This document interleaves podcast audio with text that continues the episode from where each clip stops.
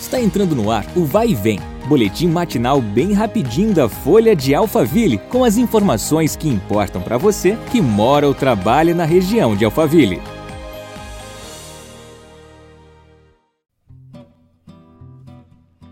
Olá, tudo bem? Eu sou a Graziela Costa e a gente começa agora mais um episódio do nosso podcast. Sejam muito bem-vindos.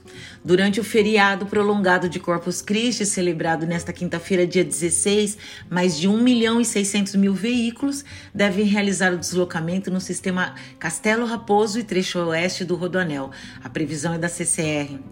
As concessionárias orientam os motoristas a evitarem os horários de tráfego mais intenso. Na quarta-feira, o movimento de veículos deve ser maior entre as 4 da tarde e as 9 da noite.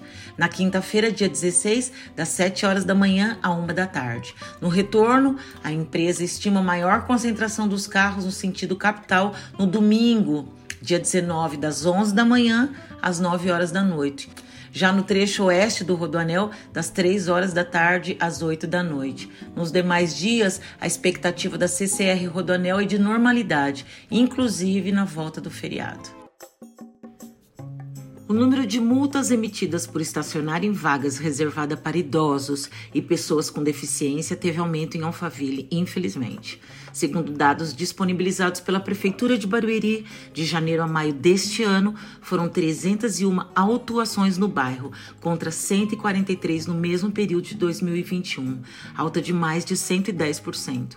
Só em maio, o órgão responsável anotou 61 ocorrências deste tipo, sendo 47 por estacionar em vagas de idosos e 14 de pessoas com deficiência.